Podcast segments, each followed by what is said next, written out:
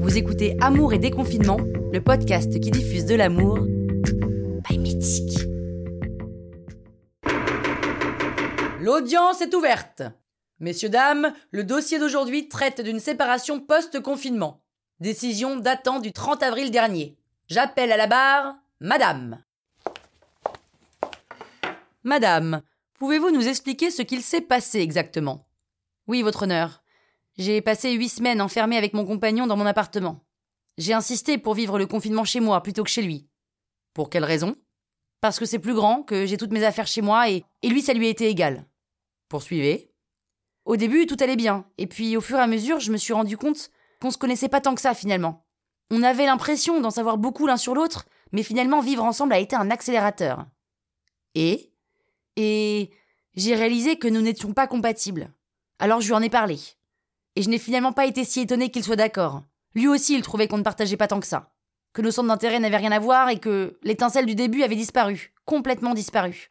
On riait moins, on se parlait plus trop et surtout, on n'avait ni l'un ni l'autre envie de se soutenir pendant cette période compliquée. Poursuivez. Alors ensemble, d'un commun accord, on a décidé qu'il repartirait dans son appartement, le 11 mai, au premier jour du déconfinement. On a donc dû vivre en colloque pendant quelques semaines, et on ne s'est jamais aussi bien entendu. On est devenus des amis, sans plus aucune attirance. On a passé un mois, chacun d'un côté du canapé, à chatter avec des gens sur les applications de rencontres. On vivait notre vie, séparément, mais sous le même toit. Poursuivez. Et donc le 11 mai dernier, comme convenu, il est reparti chez lui. Et il me manque pas. La présence de l'autre me manque, mais lui pas tellement, parce que je l'ai régulièrement au téléphone, et on partage encore beaucoup sur nos nouveaux coups de cœur respectifs. En fin de compte, ce confinement m'aura aidé à voir juste, à savoir ce que je veux, et ce que je veux pas surtout, et à ne pas projeter ce que je crois être bon pour moi, plutôt que d'écouter mes envies. Voilà. Très bien, madame. Quelque chose à ajouter? Non. Si. Je voudrais juste ajouter que je pense que la vie est courte. Très courte. Bien trop courte pour se mettre des œillères.